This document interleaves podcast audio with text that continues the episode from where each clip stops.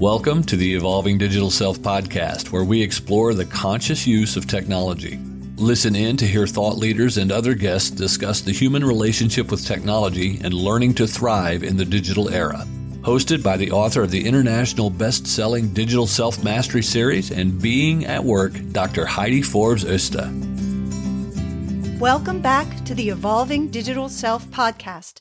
Today, I have the distinct honor and pleasure to introduce you to one of my absolute favorite people on this planet. Jamie Forbes is the founder of Forbes Legacy Advisors. And even more importantly, of course, he's my brother. But that's not why I invited him on the show today. I invited him because he's doing such amazing work in the world and I wanted to share it all with you. So, welcome, Jamie.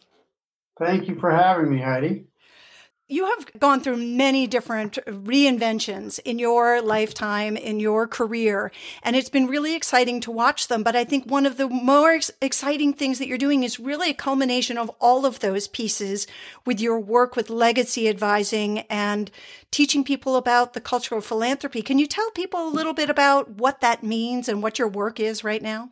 Sure. At the heart of what I do is really helping families figure out how to connect with things that they care about and bring that to life in their charitable giving. So I'm a philanthropy advisor, but I'm actually much more than that because in order for families to really work together in the work around philanthropy, it's really important for them to communicate well so they can make decisions together and so I work with families really to help them understand how they listen, how they communicate well, and and how they make decisions together. And that flows into lots more work around culture, around generational transitions, and it's really really interesting work and and lots of fun. Yeah, absolutely. And most of our listeners actually don't really know about my history or our family history. And that has a lot to do with the work that you're doing. So some people know what we say when we mean come from an old New England family, but what does that really mean and how does that really speak to the work that you're doing now? Yeah, so we trace our lineage back to the our great great great grandfather who at age 17 went off sailing the seas on a clipper ship as a merchant in the China trade. And he was fairly successful in that work and came back and took some of the proceeds from from his time in, in China and invested in railroads and telephone and other large infrastructure projects and and amassed a fairly sizable fortune which he took great care in passing on to his kids and and did a lot really both intuitively and somewhat by circumstantial accident that has really kept our family connected across the generations. So we're the sixth generation of what's now a, an eight generation family that has has really bucked the odds and stayed connected together. And through that experience and our our connection across generations, I bring a lot of my lived experience and our family experience to the work that I do because it's very rare that families remain connected more than three generations, and particularly families with wealth. There's an old adage of shirt sleeves to shirt sleeves in three generations, and that's typically the pattern that, that families create when they have the first generation that makes the wealth, the second generation that generally enjoys the wealth and the third generation that spends the wealth. And we've been successful as a family of, of really maintaining both the personal connection and and also bringing with us a lot of the learnings that that came that have come across and translated across generations. So so again, bringing a lot of our personal experience to the work and having observed and worked with many other families, I bring I bring that to the work as well. I think it's so fascinating. I mean, just the whole concept of legacy. When I meet new people, they're always so fascinated. I'm like, oh, my cousin, I have a cousin here, I have a cousin there. I mean, I, in our family, we consider, you know, our fifth cousins are just cousins. They're just all connected. And I think there's something that's really powerful in the common culture in our family that is very unique. And part of that is sort of a certain value system that has been passed on from generation to generation. It's not just money that's passed on. It's, there's so much more integrated into that. And I, from what I understand the stories that you've told me about your work, it's really helping create that shared value system in something that can live on beyond you. And, and yeah, absolutely. yeah. You know, I talk a lot about shared, shared values that trans, that, that families, you know, feel are really important to transfer from generation to generation and also broaden the lens of what wealth means to people. So initially, we think of wealth typically as financial wealth, but there is so much more to it, uh, particularly as your family grows. The human capital side of a family's balance sheet, at the end of the day, is what people care about much more um, so than the dollars in the bank. And so I really help focus on the human assets side of uh, of the balance sheet, and um, it's really exciting and fun, and and yet also very intangible and hard to describe. But again, if you think about what is most important to you in your life, it's the individuals in your life and the relationships you have, much more so than the financial assets. So I like to think of financial assets as an enabler to support the human assets. And so that's a lot of what I talk about and do with with my clients. Absolutely. And I think there's there's so much to that piece, that human aspect that we forget about. You know, for example, in in our family, we have everything from you know, teachers and artists and, you know, we've got like a flamethrower fire dancer guy all the way to, you know, major producers of TV and performing artists and entertainers and, and, you know, very wealthy and, and successful uh, finance people. But it's, there's it's the shared culture that keeps the legacy alive. And i think that's the piece that we sometimes forget because we so, focus so much on the financial side of wealth. So to bring the conversation a little bit more around to sort of the whole concept of the digital self and how technology has changed that i mean even in our family i remember spending summers with family growing up and you'd see them in the summer and then you had no idea what they did when you know during the the rest of the year and then you'd see them again in the summer and it was sort of oh well that's you know just that person like that's the whole persona and now that we have things like facebook um, and linkedin we all are much more interconnected in a different way. And I'm sure there's other tools and other things that you've experienced, but how does that impact your work and, and the way that you see legacy building? Well, I think in many ways that, of course, it depends how you use all of these tools. But for the most part, as you talked about, you know, when there is distance between family members, those tools can be really useful to remain connected, whether it's a private Facebook group or even just an email list serve.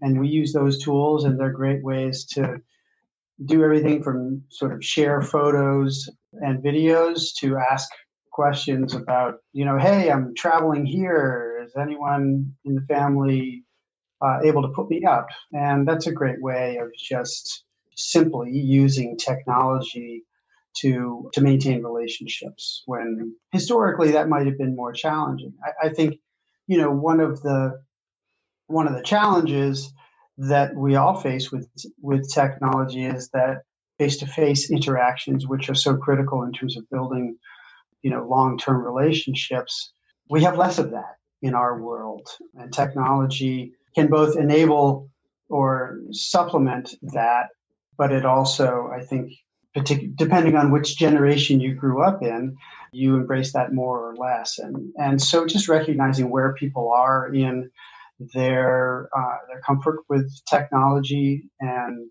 and using it for for what it can do and recognizing at the end of the day, particularly as it relates to um, you know deepening relationships, that there's really there's no replacement for the face-to-face interaction.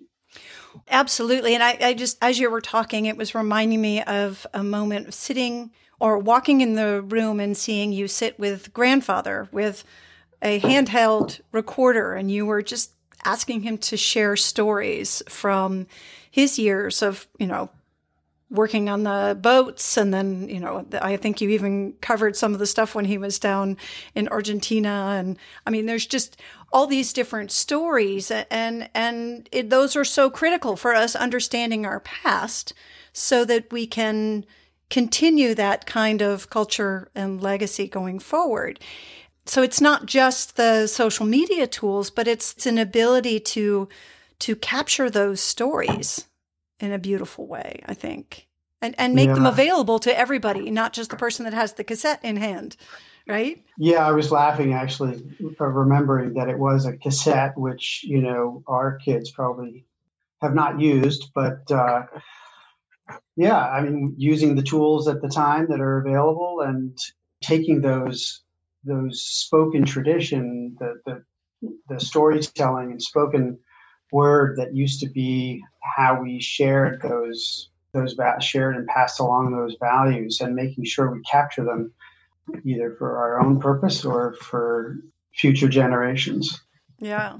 And I, I, want, I don't want to forget to share a little bit about some of the incredible work that you and your whole family, your immediate family, have done with service trips. From a very early stage, you've really sort of taught your girls about the importance of giving back and doing service. And that's really created this, this very beautiful relationship with them with service. And that to them, it's, it's both fun, but it, I mean, it's something that sort of feeds them. When you hear them talking about it, they light up. They're just, just like it's their best time of year.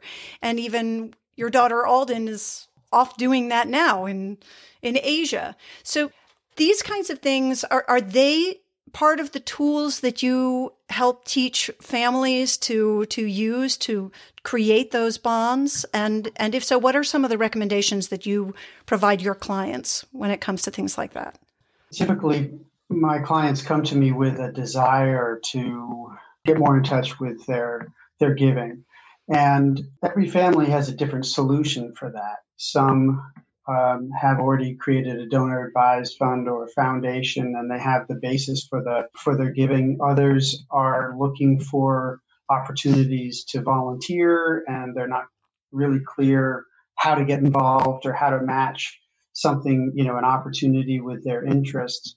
And so a lot of what i do is just listen and help them understand some of the opportunities that come from their past, their act, their the things that they have done together. In our family, we we had been looking since we started having kids for something to do with our kids, and and it really it happened uh, almost by accident, or at least the opportunity was presented for us that in a way that we could have easily overlooked and we you know I, I, actually call it accidental philanthropy as i talk about it because it started literally um, as a vacation and it turned a vacation in the Caribbean sounds great. It really was. And it was so much fun. We decided to go back and our kids, while we are you know, they were, they were three and six at the time, they, they connected as kids do with local kids sitting on the beach and just playing. And that ultimately turned into our kids sharing the books that we had brought down were them. Our kids quickly re- recognized that their new friends didn't have books of their own and felt like it would be wonderful if they could leave these books that we had brought with their friends. And so that, you know, made them feel good as a, as a sort of a parting gift. And again, we just had so much fun. We decided to go back and that turned into us wondering, well, where did these kids go to school? And that turned into a visit to the school and a tour of the school and recognizing that the school didn't have a library.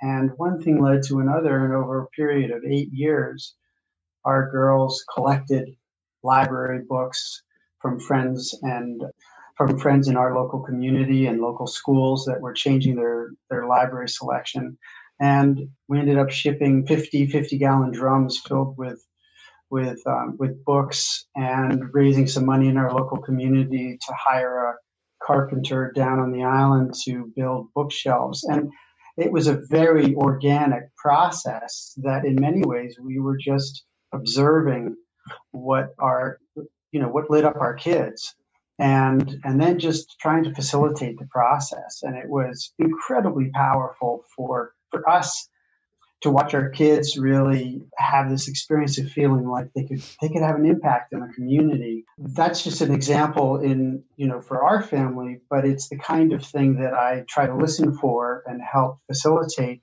with my clients. It's not not always in fact not often travel related but it's really just about finding the clues and um, and helping helping them uncover things that they care about and things that that connect with them as a family.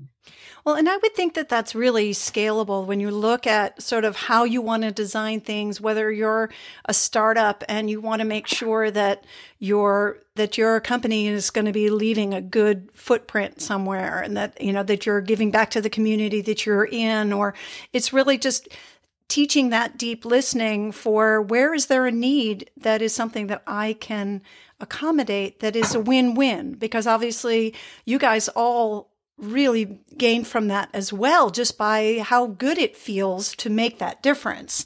I think that that's that's something that we we sometimes forget. We think philanthropy is really something that's only for families or foundations when especially when you've got, you know, smaller businesses or just you know businesses that are just starting out if they really want to do it in a way that's sustainable and really balancing all the different pillars of of participation on this planet.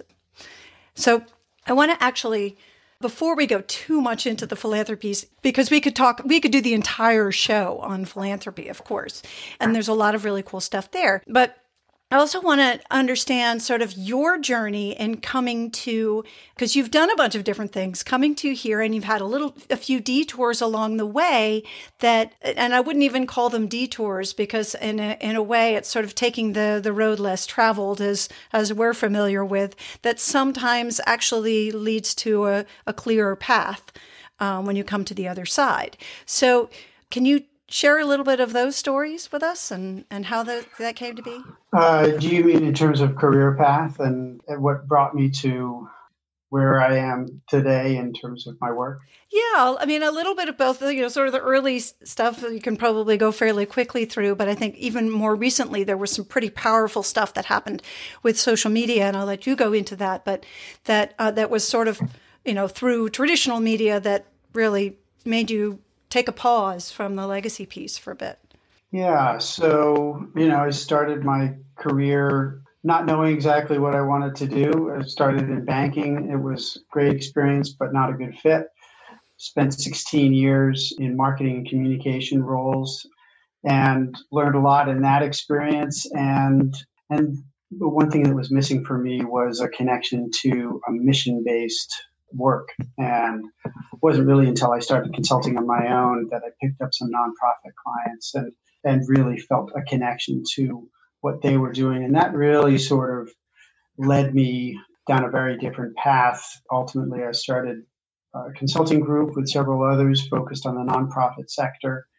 And what I realized in that work was that I was really drawn towards the donor conversations, the conversations with people who were funding the organizations that ultimately led to you know the the work that I'm doing now with uh, with, with philanthropy. But as you say, along the way, I had a couple experiences that really I think have been inflection points in my life, and we all have them. One of them was was a cancer diagnosis, and that that really got me to pause and, and think about my life in a in a different way. Uh, I was 46 at the time and healthy, other than this diagnosis. And you know, in those moments, you you think, okay, well, I don't know how much time I have left, but I I hope it's a lot of time, and I want to make sure that I'm going to do that. I'm really committed to doing to uh, the work that I do. I want to make sure it's it feels meaningful and start thinking about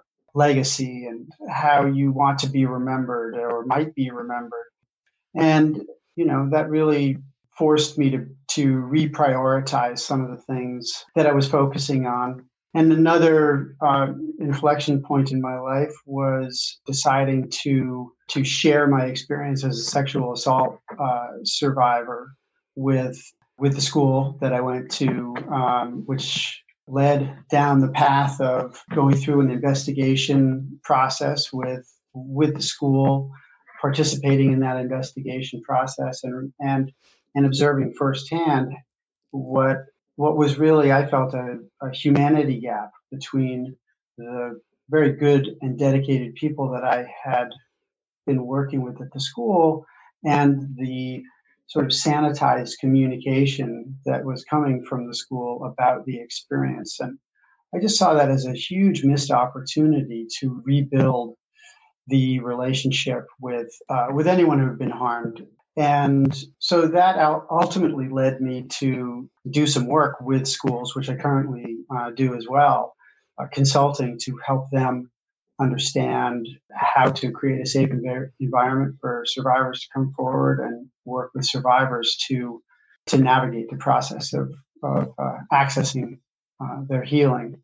But as it relates to social media, the what happened to me, which was a really very powerful experience when I decided to come forward as a as a survivor, it was a very personal experience, as you might imagine. But one of the things that really helped me overcome the the fear of the unknown and uh, just recognizing that it was going to be a long, uh, arduous process of digging up a lot of unpleasant memories was the point at which I realized there was an opportunity to use my experience as a way to help change the conversation about sexual assault and misconduct. And that became an incredibly motivating opportunity for me. And so I decided, in fact, after I had come forward to the school as a survivor, I decided to make a public declaration on Facebook. And, and it was a scary moment uh, when I pressed pressed send and posted posted that that acknowledgement and recognition. And what was amazing to me helped really reinforce something that I bring into my work today, which is the power of vulnerability. And when uh, after I hit that uh, send button, and uh, it just instantly the responses that I got from from people was incredibly powerful, and it helped me overcome all of the anxiety that I had. And um, so it's a little bit of a long story that to answer what you may have been prompting me for, but it, it's it's all of those experiences that you know I bring to my work, and uh, and technology did play a, a, role in in all of that. Uh, absolutely, and so I think the the only other piece that that I wanted to point out is I remember in a conversation that we had where you were talking about why what motivated you to come forward? And you were saying that you know this is an experience that you had when you were the same age that your daughters were at the time when you came forward. And you were like right. i'm doing this work in teaching about values and legacy. How can i stand here and hold my tongue and say that it's okay to not say something when i want my daughters to be able to feel like it's they need to speak out if something happens. They need to feel supported when something happens. And they're, of course, on social media, so they see that as well. And they see the outpouring of support that you got when you did express that vulnerability and share. And I think that was, uh, you know, having a son that's the same age as your daughter was incredibly powerful. And it created a space where, from a secondary response, made it easier in so many different uh, formats to be able to have that conversation with my children, with friends, with whatever, you know, to just sort of say, like, did you have you heard this? Have you seen this? Have you ever experienced this? You know what are your feelings on that? And it was it just made it a safe space and i think that was it was much more than you're just sharing your vulnerability. I think you really accomplished what you were trying to do.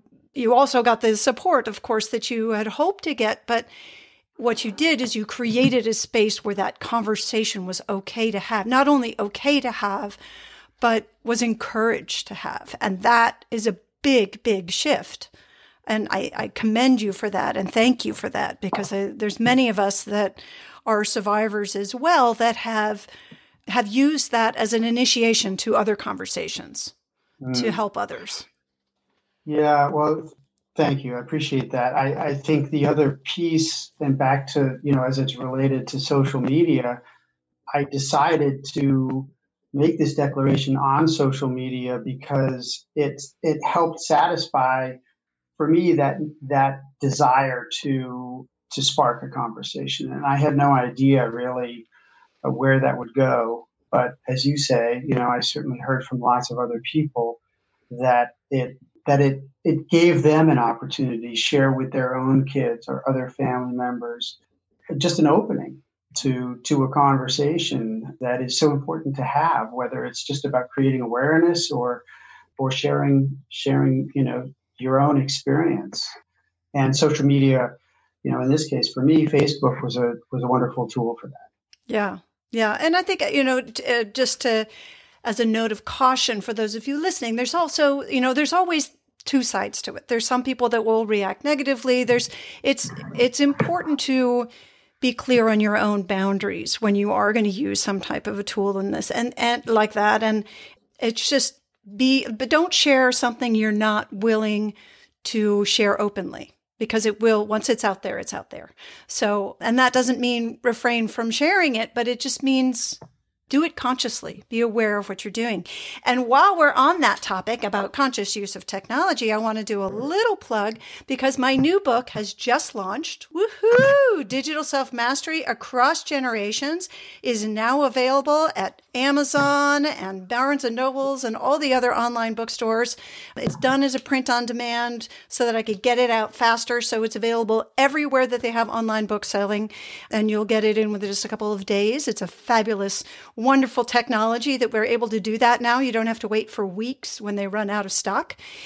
But it talks a lot about that of, of really just understanding how to build good behaviors around our technology and, and build proper boundaries and, and create a space that supports our ability to be human rather than becoming destructive. So, and it's really just understanding what your relationship with technology is and how that impacts the way that you use it and the way that people receive it on the other end. So, just a little shameless plug for the new book, but just wanted to share that with you. It seemed like an opportune moment. And now back to our show. So, Jamie, I want to talk a little bit about you because you're an incredible athlete, always have been, and you do a lot of really great things in terms of self care. And I think that's really important as a business leader, as a father, as a general human being. What kinds of tools do you use? Where have you found that technology has supported your ability to thrive, whether it's apps you use or or devices you use? What kinds of things have you found have been really helpful for you? Well, I start my day every day with um, a brief meditation, and everyone's got their own practice for that. In my case, I don't use technology, but I know there are really great apps out there that that people find really useful.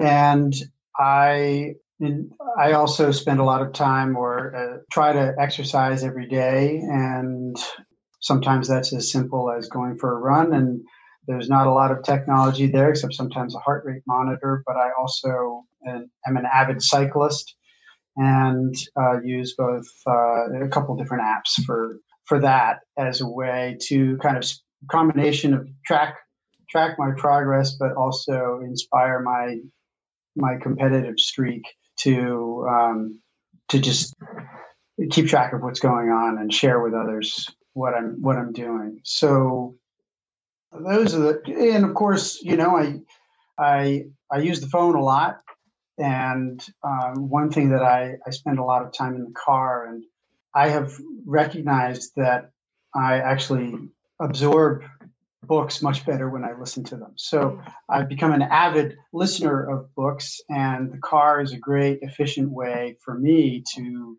consume those books, which means that I'm you know, rather than just staring at the windshield, making sure that I stay in my lane, I'm actually able to digest a lot more than I was when I was reading books. So that's been a really exciting thing, and it's it's actually given me access to different books that I might never have read. So that's been kind of a fun fun thing as well. I think that's you know, uh, I'm I'm also a real I gravitate to analog things. Um, I play guitar and I really love that as a way to just have a tangible connection to to music. Well, and, and actually, but to your point with the uh, with the music, I mean, your your daughters are both very musically inclined as well. And one of the things that I love because we live on opposite sides of the country is that occasionally you guys will post little clips and, and sound bites of you singing with the girls or whatever and, you know or them doing shows. And and uh, the fact that we can do that with such good quality sound and and in a way that you know you can listen to with a headset on and it's not irritating you and you know, or the fact that like with those cassettes where you were, you know, we were recording grandfather and who knows where those cassettes are, but probably they haven't been converted to digital. Hint, hint, hint. I think I have them somewhere. somewhere. I know we all have something like that. And there are ways to do that. You don't have to do it yourself. But the point is that the the ability to actually digitize things so that they make them more shareable is really, I think, just an amazing connection tool for families, for friends, to help us feel like we're a little bit closer, even though there's a time distance and a physical distance away from each other. And like, I love the fact that, you know, when your daughter's all the way in Thailand, she's still texting me and saying, Hey, how was your day? Like, I would, That's you know, incredible. It, otherwise it would have, you know, had this been 20 years ago. I mean, I remember when I studied in Austria, I think I, you know, wrote a letter once a week, wrote a letter once a week. Right. You know, maybe once a month I had a phone call. So, uh, and I certainly didn't write to my aunts and uncles. That's so, right. Yeah, it's just, uh, I think that there, there are different ways that we've really benefited that we sort of forget that it's technology that's making that happen. It just sort of mm-hmm. has become, even in such a short period of time, has uh, connected us a little bit more. So hopefully we can continue to apply that. Well, I know that that you're doing some really really cool stuff right now and I I just want it to get more out into the world because I think that we all could use a little bit of work as we go into 2019 really thinking about what kind of legacy we're leaving and what kind of value system we are creating in our families and what kinds of things we can maybe do a little bit better.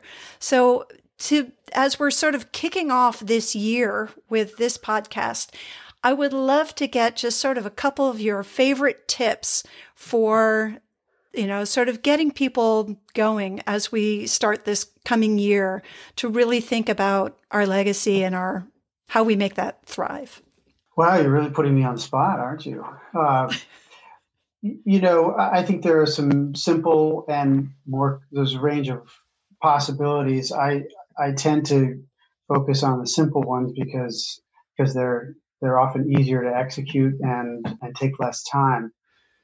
You know, if there is an opportunity to create a conversation around the table about uh, that that reflects on last year, you know, sometimes it's as simple. We, we do it on a daily basis when we get together. There's the highs and lows for the day, but but just to look at it from you know the last year, some highs and lows for the year, which really can spark conversation. And depending on you know if you if you give it the right space and and allow people to really be thoughtful there's an opportunity to to think about how relevant that is for for the upcoming year. It can be you know simple and and silly or it could be deep and really meaningful and you know encourage a little bit of both in that conversation. But I, I think that's the that's one you know on the easier side Mm-hmm. Uh, on the on the longer term side of things, or things that take a little bit more time, you know, oftentimes what I do is write a letter to my kids at the end of the year that is kind of an observation of or a reflection of our experiences and things that I really admire about them and things that I hope they will they will think about as they uh, march into the next year takes some time, but it's it's really it's meaningful for me to to reflect and and I hear from them that it's something they enjoy as well. And that can be, you know, in any way that you like. Some people might maybe you want to write a song, maybe you want to do some art that, that brings that to life in a different way. But it's really just about pausing and reflecting. And I think at the end of the day, back to you know one of the things we talked about at the beginning of the conversation, what we really care about are the relationships, uh, much more so than what's in our bank account. And and so just to take time to to nourish those. Certainly at the end of the year, and ideally throughout the year. But uh, those are just some some quick, simple thoughts. I love it. And I think those are really important. There, you know, you say, oh, well, you just do that. But sometimes just doing that doesn't happen. So it's really important to just just take the time to actually do it and and take action on that. And if it's easier for you to write a text to just say i love you. I think you're awesome. I'm proud of you you know it's a start. So right. I, I think it's something that it's it's a it's a muscle that we have to practice gratitude and appreciation and just acknowledging each other. And i think the one other piece that i would like to add which i've heard you say before which is learning how to ask for help hmm. because giving is something that is you know for some people there are more givers and some people are more takers but some people particularly people that are that are natural givers they have a really hard time asking and it can help teach the givers to understand and to listen if the givers actually take the time to say i need even if it's like you know i could really use like just once a week someone give me a hug like you know and it doesn't have to be a big ask to mom. Like I could really, it would be really nice if someone would do the dishes like once a week. You know, for some families, that's a big ask. Yeah, right. But I think it's important to stretch that muscle too. It's not just about being grateful. It's also recognizing, you know, and showing your own vulnerability. It doesn't have to be sharing a social media post about something traumatic that happens. It can be something as simple as just saying, we need to connect and we both can give and take. And so I'm sort of putting words into your mouth only from previous conversations, but I just think it's important for us to recognize both sides of that. So, being the obnoxious sister that I am, I'm just going to say it for you. Great. Now I don't have to. Anyway, Jamie, it has been such a treat having you on the show. And I do hope you'll come back and join me another time. And we definitely need to get you having your own podcast because I think there are there are so many more conversations that need to be had around building a legacy and the different ways that that can be expressed and the different ways that that we can create that change that actually makes the world a nicer place. So thank you for the work that you do. Thank you for being you and thank you for joining me today. Well, thanks for having me. It's been it's been fun. Yeah, super fun. Well, and thank you, Digital Selfers, for joining us today. It has been my honor and my pleasure. And if you enjoyed today's show, don't forget to subscribe so you don't miss any of the great upcoming episodes in season two. We're now live with season two. Super exciting. And yeah, don't forget to uh, share it with your friends and review so it gets bigger visibility and so everybody knows where we're at and what's happening in the world of the evolving digital self. So thank you for your time and bye bye for now. Thank you for joining us for the Evolving Digital Self. Be sure to subscribe on your favorite podcast app now so that you don't miss a single episode. While you're at it, please give us a rating and a review and join the digital self mastery movement to create more conscious use of technology by sharing it and telling your friends. Want to see where you fit on the digital self spectrum and how it might be impacting your business and relationships? Get your free copy of Digital Self Mastery today by clicking on the link in the show notes.